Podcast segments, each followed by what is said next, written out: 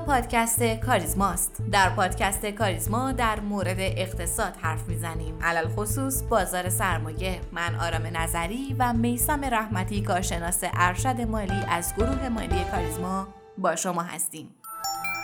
مرور اخبار این هفته رئیس هیئت مدیره انجمن صنایع شوینده گفت که با مجوز سازمان حمایت تولید کنندگان شوینده مجاز شدند تا قیمت پودر شوینده دستی و ماشینی رو 25 درصد و قیمت سایر شوینده ها مثل صابون و خمیردندان رو تا 40 درصد افزایش بدن. با وجود افزایش نرخ‌های اخیر سخنگوی دولت خبر افزایش قیمت بنزین رو تکذیب کرد. علی بهادری جهرومی در واکنش به اخبار منتشر شده درباره افزایش مجدد قیمت بنزین اظهار کرد که دولت سیزدهم هیچ برنامه‌ای برای افزایش قیمت بنزین در ایران نداره. و از برجام بگیم که این روزا همچنان هیچ خبر موثری از اون به گوش نمی‌رسه اما در این هفته چند اظهار نظر در این خصوص شنیدیم. از جمله ابراز خوشبینی امیر قطر نسبت به توافق ایران و آمریکا در وین و اعلام آمادگی برای کمک رسانی جهت حصول توافق. در مقابل اما Politico از قول یک مقام ارشد غربی گفت که بایدن تصمیم نهایی خودش رو گرفته. سپاه در لیست تروریسم باقی میمونه و رئیس جمهور آمریکا این تصمیم رو به نخست وزیر اسرائیل هم منتقل کرده. در این بین نرخ سود بین بانکی آهسته و پیوسته در حال افزایشه. سود بازار بین بانکی با افزایش 12 صدم درصدی نسبت به نرخ هفته گذشته به رقم 257 صدم درصد رسید تا بیشترین مقدار رشد هفتگی خودش رو از ابتدای سال 1401 به ثبت برسونه. بعد از عرضه خودرو کارا تک کابین و دو کابین در بورس کالا نوبت به عرضه خودروهای سواری از شرکت بهمن رسید. هرچند زمان عرضه خودروهای دیگنیتی و فیدلیتی در بورس کالا اعلام شده بود اما این عرضه به تعویق افتاد و به زمان دیگری موکول شد.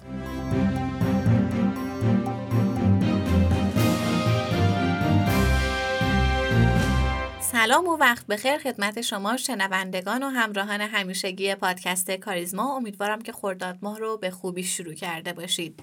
امروز 76 امین اپیزود از پادکست کاریزما رو با هم میشنویم که در تاریخ چهارم خرداد ماه 1401 ضبط شده. من هم سلام عرض می‌کنم. خدمت شنوندگان محترم کاریزما. امیدوارم که هفته بسیار خوبی رو پشت سر گذاشته باشید. خب آقای رحمتی هفته گذشته که صحبت کردیم در مورد اینکه این باور غلط رشد ادامه دار بازار سرمایه می‌تونه باعث ضرر دوباره بشه. در واقع ما تجربه های قبل رو ممکنه دوباره تجربه کنیم. این هفته هم همونطور که پیش بینی کردیم شاهد اصلاح جزئی بازار بودیم. شاخص کل حدود 3 درصدی توی این هفته اصلاح کرده و شاخص هموز هم از این اصلاح دور نبوده. شما هفته گذشته محدوده های حمایتی رو بیان کردید. الان تو چه وضعیتی قرار داریم؟ بله متاسفانه این هفته ما شاهد اصلاح بازار سرمایه بودیم. این اصلاح تا حدی بود که در روز دوشنبه حدوداً 1200 میلیارد تومن از طرف حقیقی های بازار سرمایه خارج شد. خب بخوایم از نظر آماری به این خروج نگاه کنیم. این خروج پول در سال جدید کاملا بی سابقه بود و نشون دهنده شناسایی سود توسط حقیقی بازار سرمایه است. شاخص کلم فعلا اون محدوده حمایتی که گفتیم یعنی یک میلیون 580 هزار واحد رو از دست داده و به نظر می‌رسه این موج اصلاحی هنوز تموم نشده و محدوده حمایت بعدی یک میلیون و 530 هزار واحده که در هفته بعد می‌تونه تعیین کننده باشه. در شاخص هموز ولی یکم قضیه فرق می‌کنه و محدوده حمایتی 430 هزار واحد خوشبختانه از دست نرفته و فعلا جای امیدواریه که این شاخص زیاد اصلاح نکنه.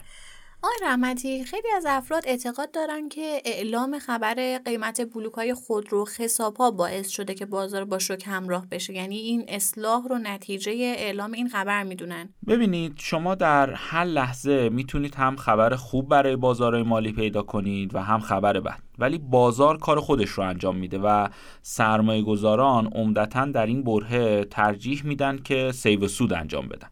حالا در مورد بلوک خودرو خسابا هم به نظرم بازار انتظارات زیادی داشت.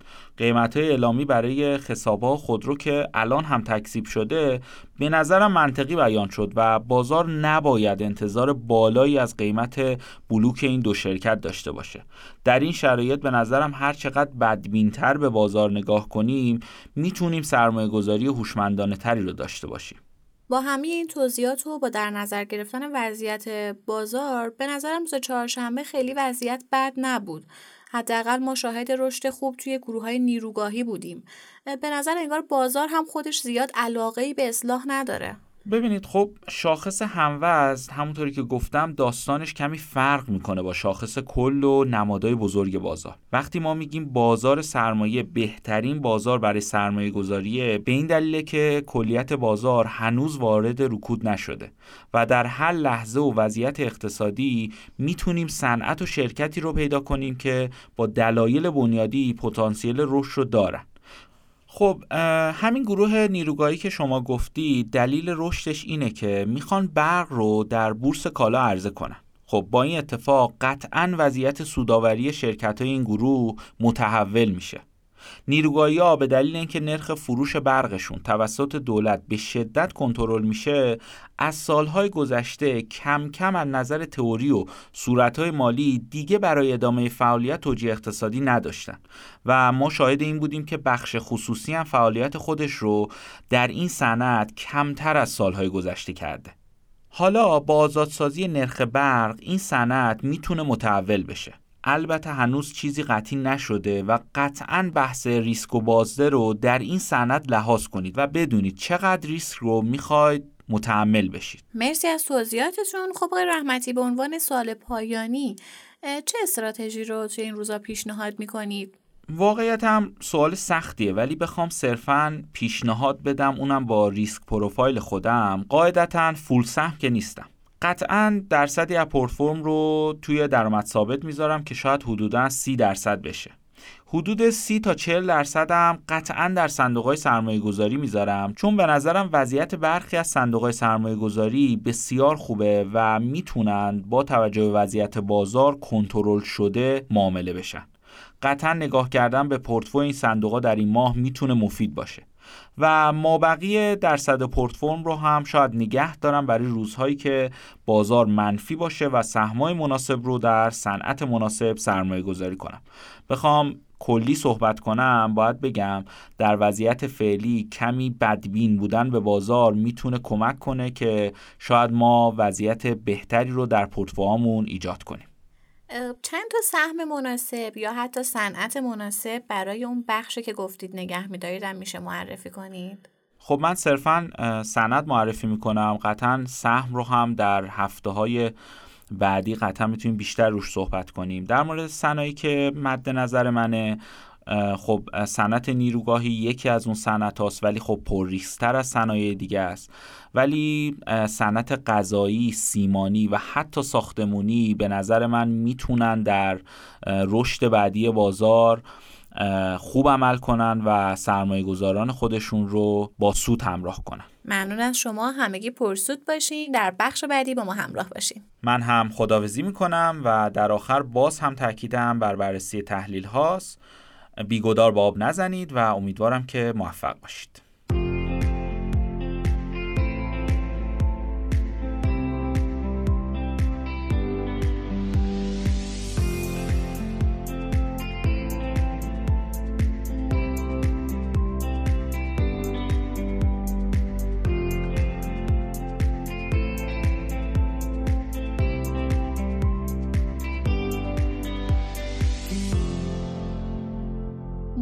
خودرو به نظر می‌رسه در حال تغییرات فراوانیه. از آزادسازی واردات خودرو گرفته تا فروش خودرو در بورس کالا. در طول دهه اخیر مشکلات فراوان این بازار باعث شده که مصرف کننده هم با قیمت بالاتر و هم با دردسرهای فراوان بتونه خودرو رو خریداری کنه.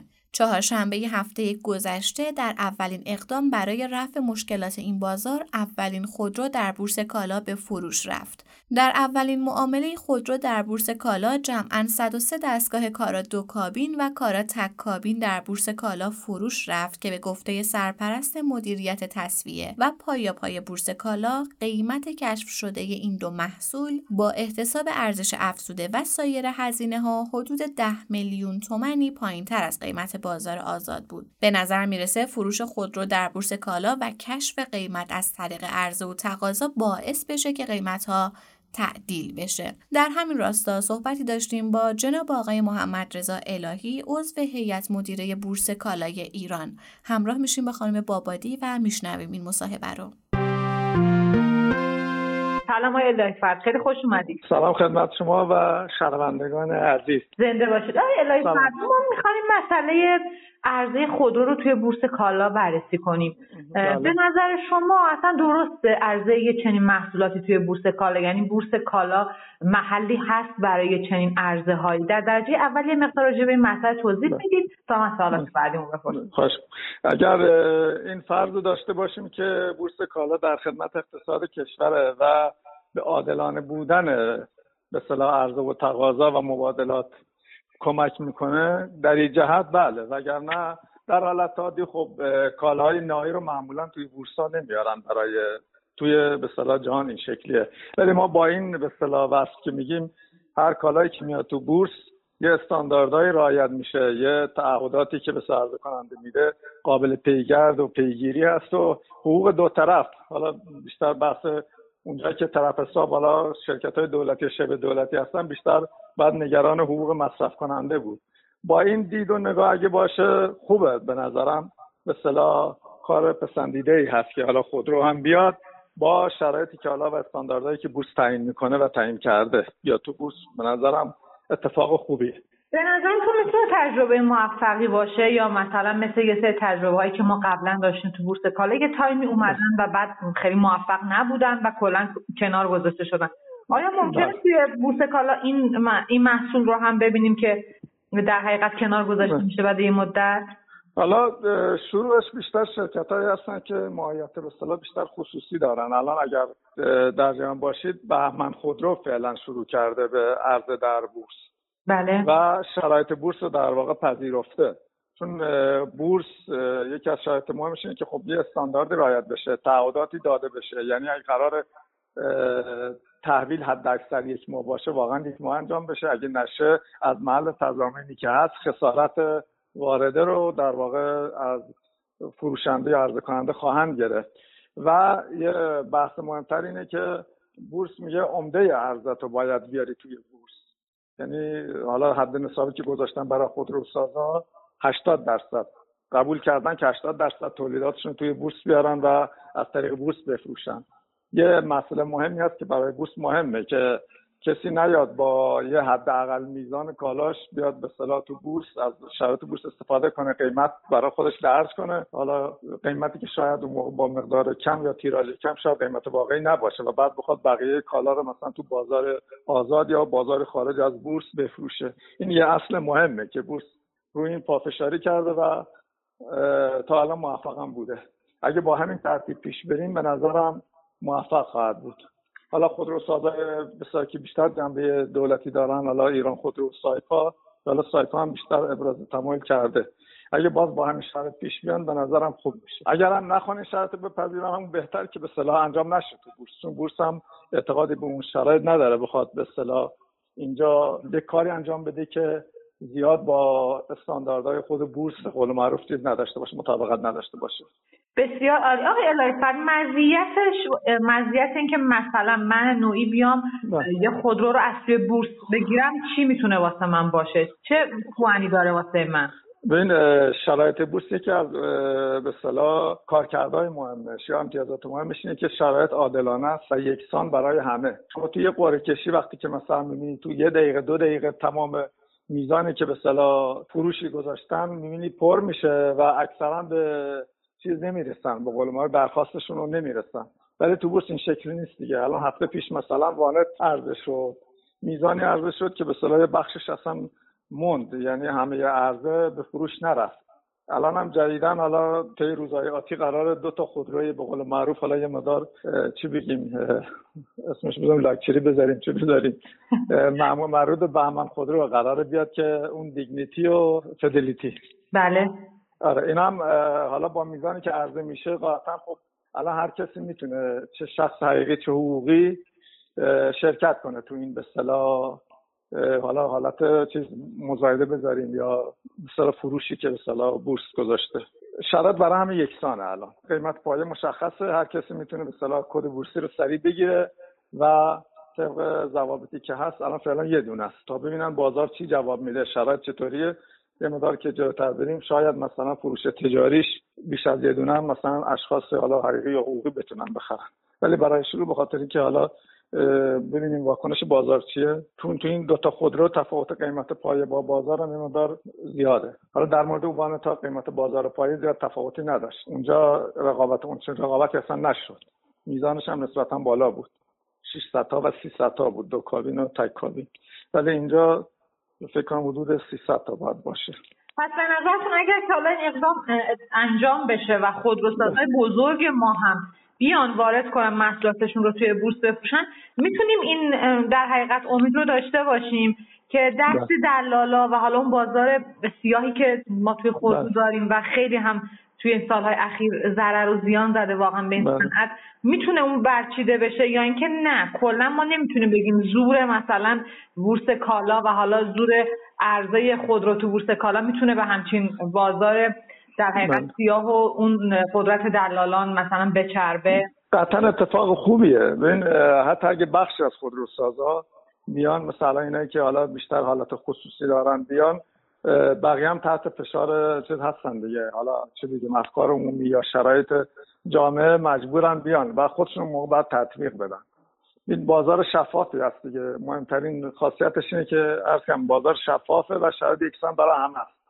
ببینید توی بورس اگر به قول معروف اتفاقی هم بیفته که به صلاح حالا زیادی نباشه چون شفافه سریع در دید همگانه و واکنش نشون خواهد داد به قول من برنامه‌ریزان اقتصادی. حالا خیلی بهتر از بازاری هست که کسی نمی‌تونه به صلاح از کم و کیفش سر در بیاره. اینجا خب همه چی در معرض نمایشه. میگن مثلا امروز به فرض 300 تا عرضه شده. با این قیمت قیمتی که حالا اشخاص دادن چه تعداد بودن با چه قیمتی اومده همه چی در به صلاح دیدگاه همگان هست. چه مردم چه تصمیم گیران چه حالا عرضه کننده اینه که به قول من هم شرط قطعا شرط بهتری است. عادل برای همه یکسانه. همین که اگر نقصانی باشه خب سریع مشخص میشه و رد خواهد شد. از این جهت میگم اتفاق خوبیه.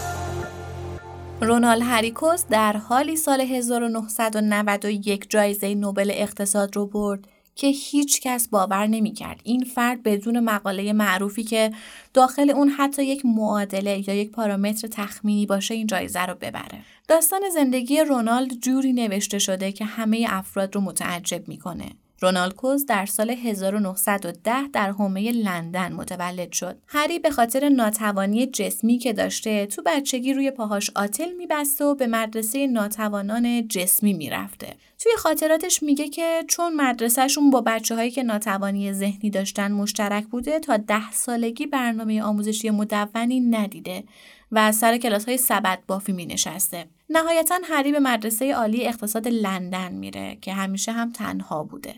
و فقط تو کلاس های کسب و کار و حسابداری هم حاضر می شده و شاید جالب باشه که حتی هیچ واحد اقتصادی رو بر نداشته. اما مسیر کوز چه زمانی تغییر کرد؟ راه اون توی اوایل دهه 1930 که به بهانه تحقیق دانشگاهی به آمریکا رفت و به گردش تو مناطق صنعتی سرزمین های مرکزی آمریکا پرداخت و در باب شیوه های کار شرکت های تجاری تحقیق کرد عوض شد. اما این روش شناسی علمی هری چی بود؟ چی بود که اونو عوض کرد؟ هری یه سوال مهم تو ذهنش داشت. اینکه یک شرکت چرا گاهی اوقات خودش مواد اولیه رو می‌سازه و چرا گاهی از شرکت های دیگه تهیه می‌کنه این سوال ذهنی هری شروع تحول اقتصادی دنیا بود تو سال 1937 هری مقاله منتشر می‌کنه با عنوان ماهیت شرکت ها. این مقاله به یکی از تاثیرگذارترین آثار تاریخ بدل میشه و رویکرد مقاله بی نهایت ماهرانه تر از مقالات دوران خودش بوده. اما اون چیزی که مهمترین خدمت رونالد به درک اقتصادی بود از تعلیفاتش نبود. اون که در فاصله سالهای 1964 تا 1982 سردبیر ژورنال حقوق و اقتصاد بود، تأثیر هنگفتی بر چگونگی موضوعاتی گذاشت که اقتصاددانها در اونها تحقیق می‌کردند. ژورنال به خاطر استانداردهای سفت و سختی که تو بحث تحلیلی داشت و همینطور به خاطر اینکه لازم می‌دونست نظریه های معلفان اقتصادی واقعیت سنجی بشن تونست به خودی خودش باعث تغییر رویه بنیادین در علوم اجتماعی بشه. موفقیت قایی این رویکرد شجاعانه امروز واضح تره. امروز که صفحه های ژورنال مملو از نوشته های بسیاری از برندگان نوبل اقتصاده میشه گفت این خودش یک جور اثبات کوزیه در باب اینکه بازار درست کار می‌کنه. این هم خدمت رونال هریکوز به دنیای اقتصاد. رونالد هریکوز برای اثبات صحبتهای خودش از سطح قولهای اقتصادی زمان خودش هم گذشته. میلتون فریدمن و جورج استیگلر دو نفر از اقتصاددانهای تاریخ هستند که هریکوز رو به چالش کشیدن و این مرد متعجب کننده تونست سربلند از این چالش ها بیرون بیاد. کوز معتقده که انگیزه های طرفین برای حل و فصل اختلافاتشون با کسب حداکثر منافع حتی اگر نیاز به رأی دادگاه داشته باشه منجر به راه حل کارا و دو جانبه منفعت داری میشه که همیشه بر دخالت دولت ارجعیت داره. کوز برای اثبات همین قضیه ساده چالش های فراوانی رو پشت سر گذاشت و تونست اقتصاد رو از حالت کمی صرف خارج کنه. رونالد در مصاحبه ای در مورد اون زمان اینطوری میگه که میلتون فریدمن، جورج استیگلر، آرنولد هاربرگر، جان مکی همه کله گنده های شیکاگو اونجا بودن و اومده بودن به من بفهمونن که دارم اشتباه می‌کنم. ازم خوششون میومد اما فکر می‌کردن اشتباه می‌کنم. من دیدگاهام رو توضیح دادم و بعد اونا مدام ازم سوال پرسیدن. میلتون بیشتر از همه سوال می‌پرسید و بقیه هم البته چیزایی می‌گفتن. یه جاهایی هاربرگر گفت که خب اگر نتونیم بگیم که وقتی در نمودار مسئولیت تغییری اتفاق میفته در نمودار هزینه های هاشیهی هم تغییری ایجاد میشه. اون وقتی که حرفی که اون می‌زنه درست از آب در میاد. منظورش این بود که اگر اینطور بشه دیگه به هیچ وجه نمیشه جلوی نتیجه گیری منو گرفت. و البته که همینطور هم بود. من گفتم آدم چه مسئول این صدمه باشه و چه مسئول این صدمه نباشه در نمودار هزینه ها تغییری نمی‌کنه. این گپ و گفته رونال هری بود با دوستاش و همسنفای خودش. در نهایت به طور خلاصه حرف هری چی بود؟ اصلا چرا جایزه نوبل اقتصاد گرفت؟ اگر از علم اقتصاد فاصله بگیریم متوجه میشیم که هری کوز برای زندگی انسانها کار بسیار بزرگی کرده. اون تا 102 سالگی خودش تلاش کرد که این جمله رو در جامعه جا بندازه که اقتصاد در همه جا کاربرد داره. اون میگه مفاهیمی که در اقتصاد بست داده شده مثل هزینه فرصت، عرضه و تقاضا و کشش در همه جا کاربرد داره و در نهایت هم کسی مثل گری بکر به نحو حیرت انگیزی این اصول اقتصادی رو در حوزه جامعه شناسی به کار برده. این بی نهایت مفیده. کسایی که از داشتن چنین مفاهیمی محروم هستند دائم با مشکل برمیخورن و در نهایت اقتصاددانان با این مفاهیم وارد میشن و مشکل رو رفع و رجوع می‌کنن. این هم از داستان رونالد هری کوز. امیدواریم که این پادکست هم براتون مفید بوده باشه. باز هم نظراتتون رو به گوش ما برسونید. آخر هفته خوبی داشته باشید و خدا نگهدار. ممنون از شما که ما رو میشنوید لطفا سوالات، نظرات، انتقادات و پیشنهادات خودتون رو از طریق آیدی تلگرام pod underline admin با ما در میون بذارید. d underline admin باعث افتخار ماست که صدای شما باشیم. ما رو هر هفته به نام پادکست کاریزما در تمام پادگیرها مثل Castbox، Overcast بشنوید و به اشتراک بگذارید. تا هفته آینده و قسمت بعد خدا نگهدار.